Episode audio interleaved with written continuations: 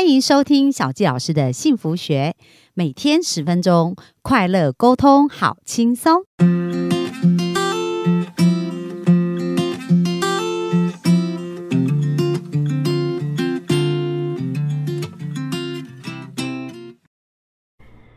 欢迎收听小杰老师的幸福学，很开心我们又在空中跟大家见面。那我们又觉得本周每一天都无敌精彩，因为我们都听到一些有经验，而且是有实际做法的方式，如何去让亲子的关系变得更好，然后如何让你的孩子变得更好。那今天呢，我们进入到第五天哦，想要来跟大家聊聊，身为辛苦的父母啊，从来没有人教我们怎么做父母，可是在这个过程当中啊，我们首先要先好好的善待自己。如果我们不善待自己，我们孩子也会模仿我们没有善待他自己哦。所以今天就要想告诉大家，要如何呢？在我们怀疑自己的时候，去重新找到支持的系统。那我们就再次欢迎我们的子英。Hello，大家好，我是指能治疗师子英。好，那子英可不可以分享一下？因为在你协助这么多。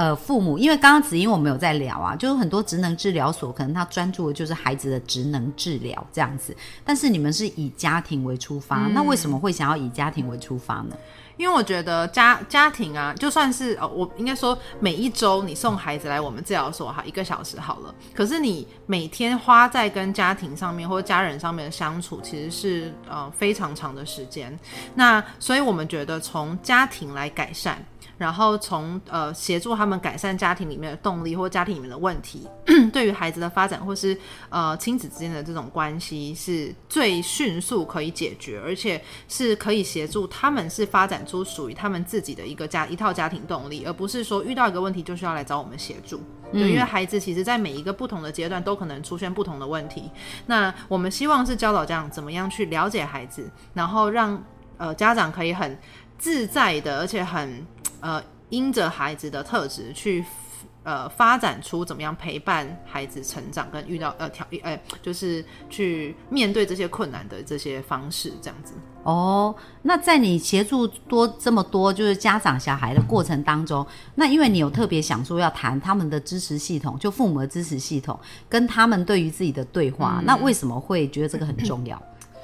嗯，其实这也是我在跟很多家长咨询或是沟通的过程当中，或是呃，其实我们可以慢慢感觉到很多家长其实也很挫折。我们昨天讲到孩子很挫折，可是我发现很多家长也是非常挫折的。那挫折来源可能是因为他不知道怎么样去跟孩子互动，他看不懂小孩的行为，嗯、而且甚至我觉得呃，因为毕竟大家都是成人，我觉得成人会更在意来自外在的眼光，所以他们会在意的是，哎，我是一个好爸爸吗？好妈妈吗？我的孩子有这样子，别人会不会觉得我就不是一个好爸爸或者好妈妈？那但是这个其实他们也是，嗯，不一定是很有意识的会发现。那呃，但是往往呢，我把这件事情告诉他们说，其实我们每一个人都想要成为符合社会期待的一个家长的角色。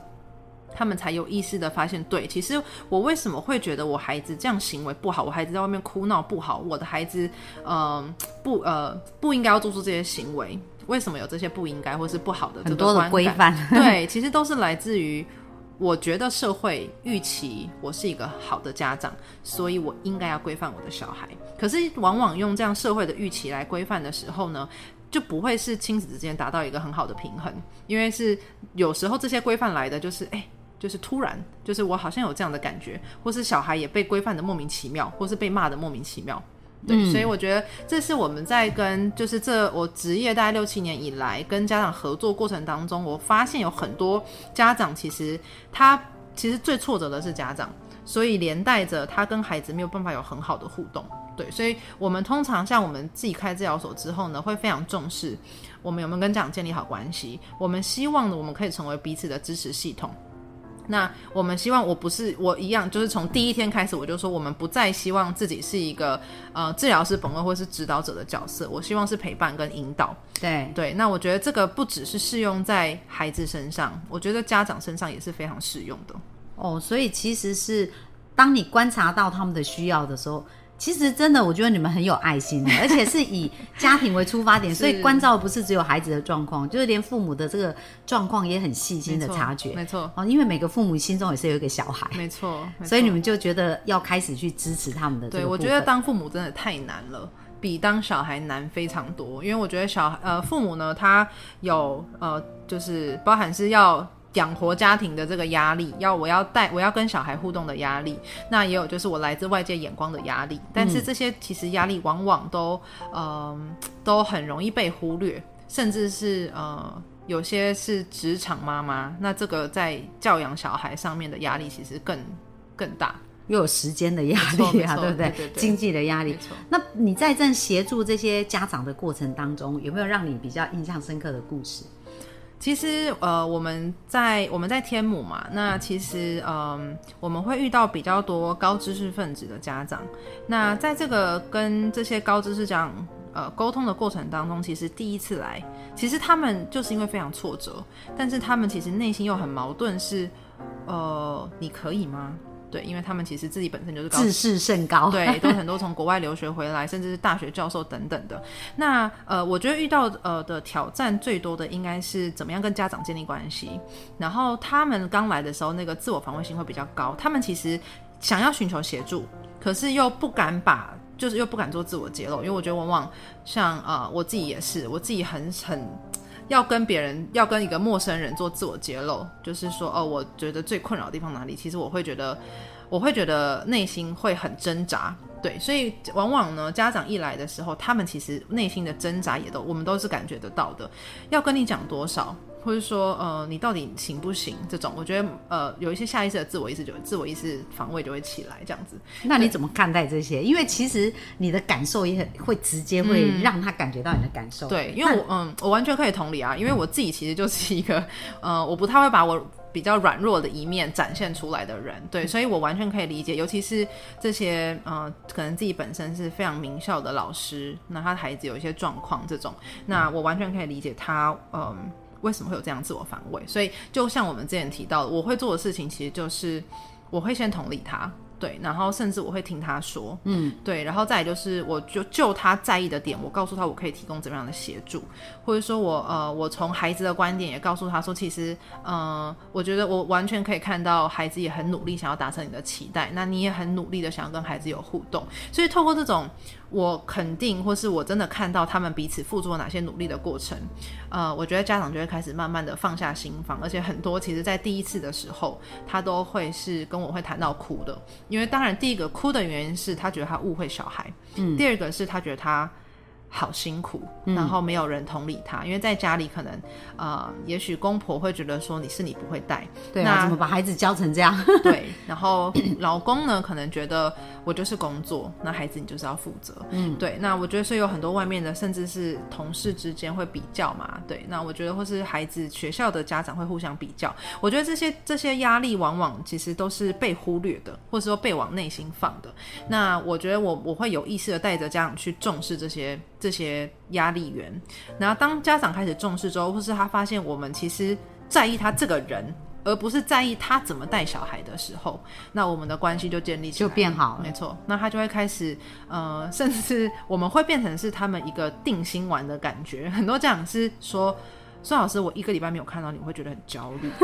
对，就是我我我觉得这这嗯、这会是代表说，哎、我们真的是可以给给他支持，而且是针对真的是支持他这个人，跟支持他怎么样带小孩的这两个部分。哎，所以其实透过这个会谈，他们可以感觉到一种安定感。没错，那我觉得这很重要，因为呃，父母的能量跟孩子能量是互相影响的。错没错，我们常常在讲零到三岁，其实是一个孩子潜意识啊，跟他嗯写下他人生很多城市，甚至这个胎教，我们不是说哎怀孕的时候听音乐啊，各方面，嗯所以其实父母很多情绪，孩子都是可以感受到。没错没错，所以当父母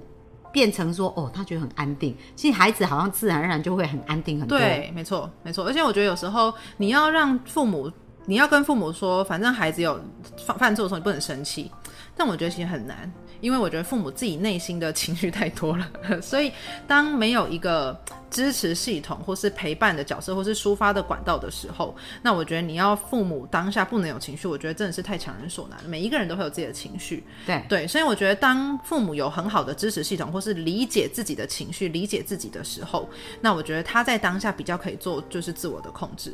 嗯那你们怎么建构这个支持系统针对父母呢？嗯，其实我们呃，因为我们个案是每一个治疗师会有自己的个案，所以我们主要呢会呃，因为父母，我觉得父母跟其他父母之间，也许也是一个支持系统，但也许不是，因为我觉得，呃，有一些自我防卫比较强的父母，他不希望他不想被别人知道，没错，所以呃，通常是由我们先跟家长建立关系。那建立关系之后呢，也许因为我们的课程有是个别课，有些是团课。那在团课的过程当中，其实我们会协助父这个，比如说这个班有三个孩子，那我们会尽量以就是年纪相仿或是呃能力相。仿的孩子做互动，因为他们这样在过程当中可以更好的激励出他们的这些呃成长的这个曲线。那对家长来说，其实也是，因为我觉得。会放在一起上的孩子，或是年纪相仿的孩子，其实父母遇到的挑战其实是差不多的。嗯，所以往往呢，我们在协助他们呃把孩子变成团体课的过程当中，其实父母之间也是一个很好的支持系统。所以我们在上课的时候，其实父母彼此就在互相的，也许聊天，也许聊呃彼此疗愈，然后而且在课后呢，我们可以共同讨论，就是比如说哦现在的孩子怎么样，或是彼此的孩子看到怎么样的进步等等。所以我觉得这个支持系统。呢，他我们不会很刻意的去建立，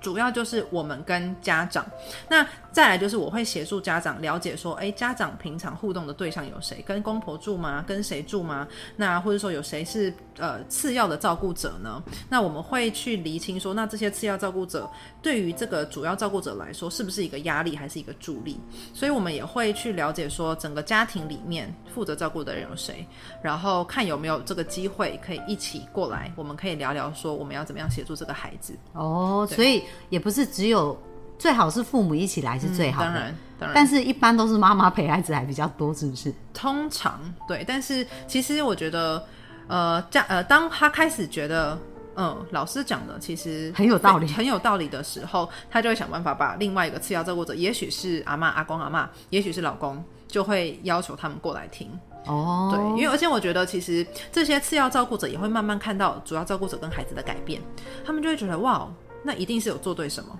那他们就会想要来了解。嗯。嗯，哇，所以其实你们这个口碑形象是非常好，没错。他们觉得说，哎，很大的改变，大家都忍不住要赶快推荐推荐这样，没错，对吗，没错。哇，我觉得这这真的是，因为其实现在的社会很多很多事情是需要做翻转，像有的人做翻转教育啊，然后有的人在翻转很多不同面向的事。那我觉得你们是在翻转这个孩子的灵魂，没错，还有父母的灵魂，没错，对亲子的灵魂，这样非常棒。所以他真的是很值得去。更让更多人知道。嗯，好，那我们大家如果要找你们，要去哪里找到子音呢？呃，可以上呃 Facebook 的粉砖搜寻爱能职能治疗所，或是说在呃 Google 可以打爱能职能治疗所。那我们上面呢，其实有很多的呃不同的，包含是呃孩子发展的卫教的文章，或者是说亲子沟通的卫教文章，那都可以上去做参考。那如果有这种疑问啊，或是需求，也都可以直接在粉砖上面询问。嗯，对。好啊，那我们这个礼拜真的大家是不是有满满的收获啊？可是如果大家有想要更多想要了解的话，我们在下方也会把这个连接呃铺在上面。然后呢，也非常感谢子英啊，这个礼拜陪伴我们哦，然后让我们有很多的成长跟学习。谢谢小季老师。对，那我们期待啊，不久的将来有机会可以再专访不同的一个主题的部分。好，那我们今天的分享就到这边喽，谢谢大家，谢谢大家，拜拜。